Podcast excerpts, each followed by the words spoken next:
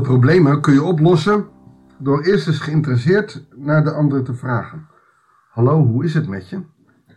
Of, joh, wat kan ik voor jou doen? Tegenwoordig doen we dat niet meer. Want als we het vragen zijn of bang dat we heel veel tijd kwijt zijn. Hé hey joh, hoe is het? Nou, niet zo goed. En we zijn bang dat we dan een heel verhaal af moeten horen en daar nemen we geen tijd voor.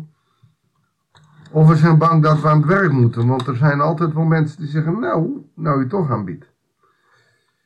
Kijk hè, de vriendelijkheid is er een beetje uit, vind ik af en toe bij de Nederlanders. Maar dat zal ook in andere landen zijn. Het mooie is dat het gedeelte van vandaag, als we het over Elisa gaan helpen, een enorme interessante doorvraag stelt. Je zou het kunnen zeggen als het pastorale gedeelte van de Bijbel. Tenminste, ik vind het heel mooi. En ik ga je er graag in meenemen. Goeiedag, hartelijk welkom bij een nieuwe uitzending van het Bijbels Dagboek. We lezen uit 2 Koningen 4, de versen 1 tot en met 7. Elisa. Op een keer riep de vrouw van een van de profeten Elisa's hulp in. Mijn man, uw dienaar, die, zoals u weet, altijd groot ontzag had voor de Heer, is gestorven. Nu zal mijn schuldeiser komen en mijn twee kinderen als slaven meenemen. Um, je ziet hier meteen ook iets, ja, dat slavernij toch ja, aanwezig was. Wel anders dan, dan wij denken uh, soms, maar um, een van de dienaren van Elisa, ja, die had zoiets van, weet je, mijn man is overleden, het was uw hulp, kunt u mij niet helpen? Want ik heb geen inkomen meer.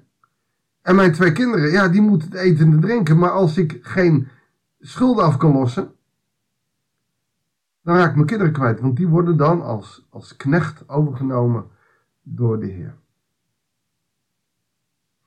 En dan komt Elisa met een hele vreemde vraag. Wat kan ik voor u doen? Ja, hallo. Ze geeft je net de situatie.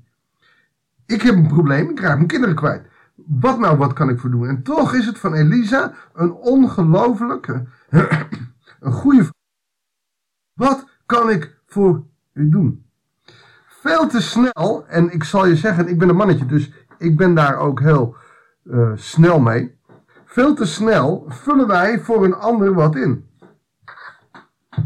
Een mooi voorbeeld over ditzelfde voorbeeld is de Emmausgangers. Twee Emmausgangers lopen teleurgesteld naar de dood van Jezus naar Emmaus toe. En dan komt Jezus bij hen lopen. Als iemand weet wat er met Jezus gebeurd is, is hij het wel. En dan zegt hij, joh, wat is er met jullie aan de hand? Jezus vult ook niet in. Wij vullen allemaal wel in. Iemand ziet eruit met roze haar, oh, zal wel alternatief zijn. En um, die, uh, nee, ik heb het zelf een keer gehad. Een huis, het, het, zag er niet uit. En ik had zoiets, oh, vreselijk, moet ik hier naar binnen. En dat was het mooiste gesprek ooit. Wij hebben heel snel een oordeel klaar. Plaats dat we vragen aan de anderen, en dat vullen wij in. Nee, zegt Elisa, wat kan ik voor u doen? Bovendien vraag je aan de ander, wat voor hulp heb je exact nodig? Als ik hulp ga aanbieden, kan dat misschien wel helemaal niet de hulp zijn die de ander nodig heeft. Nou, alle mannen die luisteren, in je relatie met je vrouw is dat sowieso.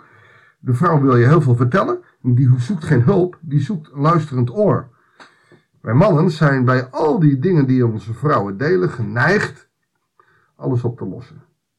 En in ons mannelijke brein zijn de oplossingen vaak zo simpel eenvoudig. Helaas, dat is niet eens de bedoeling. Nee, stel eens vraag, wat kan ik voor je doen? En dat zegt Elisa hier in deze vraag. Hij laat het niet uitspreken. Hij gaat eigenlijk toch al naar de oplossing, maar niet zoals wij het zouden doen. Hij zegt, vertel me eens. Wat hebt u nog in huis? Elisa, wacht even Elisa, wat ben je aan het doen? Deze vrouw, die, die ziet haar kinderen zo afgenomen worden. Ze heeft schuld. Ja, dat weet Elisa wel, maar hij, hij wil er niet zomaar van uitgaan dat zijn oplossing de juiste is. Wauw, je kan je afvragen of Elisa een typisch mannetje is. Nee, dat is. Het is een soort mannetje met vrouwelijke gevoelens. Hij gaat op zoek naar hoe hij het beste kan helpen. En dat is dus niet zoals hij dat voor ogen heeft. En hij gaat helpen op basis van wat ze zelf nog heeft. Hij kijkt dus naar wat iemand heeft. En dat is ook de manier waarop wij naar onszelf moeten kijken als we hulp nodig hebben. Wat heb ik zelf nog in huis? Wat kan ik zelf?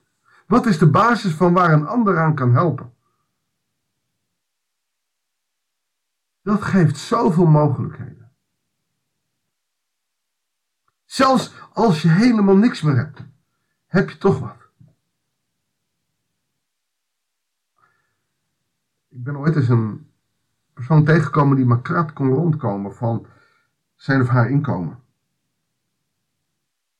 Ik stelde de vraag, omdat ik hier ooit eens over gepreekt heb, wat kan ik voor je doen en wat heb je nog in huis? Nou, dominee, u kunt niks voor mij doen. En wat ik in huis heb? Een glimlach die ik elke dag weggeef. Zij wist dus dat oplossingen niet zomaar aangedragen kunnen worden. Maar dat haar vriendelijke glimlach voor anderen heel belangrijk waren. Wat heb je nog in huis? Deze vrouw een vriendelijke glimlach. En ze ontving zegeningen. Niet omdat ze zo goed was, maar omdat zij een glimlach had. Omdat zij keek wat ze nog in huis had. Als wij het moeilijk hebben, kijken we alleen maar wat we niet hebben. Wat we niet kunnen, wat we niet zullen. Dat is over het algemeen bij teleurstellingen, bij, hè, als je je baan kwijtraakt, als je gezondheid kwijtraakt, is onze paniek. We kunnen niks meer. Terwijl de mensen die het het langst redden, mensen zijn die kijken niet naar wat ze niet meer kunnen, maar wat ze nog in huis hebben, wat ze wel kunnen. Dat is natuurlijk als je kanker hebt niet het eerste de beste. Zelfs dan. Als je je baan niet meer hebt, is het niet het makkelijkst. Maar zelfs dan. Wat heb je nog in huis? Deze vrouw heeft alleen een kruikje olie. Verder niets. Toen zei Elisa, ga bij uw buren kruiken kannen het alleen vragen. Lege zoveel als u kunt krijgen. Als u weer thuis komt, doe dan de deur achter u dicht en uw kinderen, uh, achter u en uw kinderen en giet uw olie in de kruiken en kannen over. Telkens als er een vol is, neemt u een volgende. Thuisgekomen sloot de vrouw de deur achter zich. Waarom doet ze wat ze moet doen? Is ze zo gehoorzaam? Ik denk dat ze wanhopig is. En had toch zoiets, deze Elisa is een godsman. Was de baas van mijn man. Een van de profeten. Dus dan zal het wel goed komen. Ongebruideld geloof. Terwijl haar kinderen haar de kruik en kannen één voor één aangaven, goot ze de olie over. Gaandeweg raakten ze allemaal vol. Iedereen denkt dit verhaal te kennen als de weduwe van Sarvat. Dat is niet waar, dit is een ander verhaal. Maar het heeft heel veel overeenkomsten. En je ziet dat olie dus ook een heel belangrijk ingrediënt was. Op een gegeven moment zijn ze allemaal vol. En dan vraagt de moeder, geef de volgende eens aan. Maar die antwoordt, er is er niet meer eentje. En toen hield de olie op te vloeien. De weduwe ging terug naar de godsman en vertelde hem wat er gebeurd was. En de olie moet u verkopen om van uw schuld af te betalen. Maar dat is ook zoiets. Heb je wel eens mensen geholpen die een beetje krap zaten? De diakonie komt nog wel eens dingen tegen. Dan krijgen ze geld en dan gaan ze iets kopen wat je dus echt niet nodig hebt. Ik heb wel aanvragen gehad kunnen we bij de diakonie ook gelden vragen, want we zitten deze maand een beetje krap.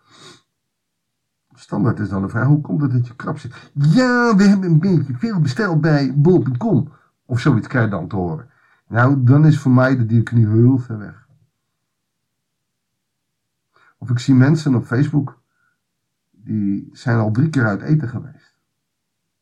Ja, maar normaal doen we het meer en nu lukt het niet. En we hebben even geen geld om, om de rekening te betalen. Ja, zo so wat? Weet je, we moeten allemaal verstandig met wat we in huis hebben omgaan. En als jij gewend bent om drie keer per week uit eten te gaan, prima. Maar plan het dan ook in en zie dan ook dat als er grote rekeningen komen, kom op. Er zijn maar weinig mensen die echt niet met hun rekening om kunnen gaan. Die zijn er, maar de meeste niet. Maar zo is het ook met ons leven. We kunnen nu wel van alles eruit halen en feest vieren en, en alles doen en laten wat we kunnen willen. Maar we, we, we plegen een aanslag op ons lichaam, onze tijd en ons geld en onze energie. Waar is de balans? Dat alles doen wat we voor Jezus doen en niet voor mensen. Colossense 3 vers 23. Nee, God wil ons best helpen. Ook in moeilijke tijden. Maar laat ook zien wat je zelf in huis hebt. God bouwt namelijk heel graag door op wat je zelf in huis hebt. Bouw aan je eigen toekomst. En zorg dat je wat in huis hebt. Danken en bidden. Vader in de hemel, dank u wel. Dat u ons vraagt wat we nodig hebben. Maar dank u wel dat u niet zomaar gaat invullen voor ons, maar dat u bij ons vraagt wat we zelf in huis hebben. En dank u wel dat u een God bent die zo naar ons omkijkt en kijkt naar wat de mogelijkheden zijn bij ons. Leer ons zo ook onze eigen mogelijkheden. Uh, leer ons zo. Ook vanuit ons geloof. Vanuit wat we hebben. Ook door te gaan. Opdat we gezegend worden in alles wat we van u mogen ontvangen. Zegen ons zo en help ons om het goede te doen, Heer. Om interesse te hebben naar elkaar. Heer, dat bidden wij u. In Jezus' naam. Amen. Dankjewel voor het luisteren. Lange uitzending, maar boeiend. Ik wens je God zegen en heel graag tot de volgende uitzending van het Bijbelsdagboek.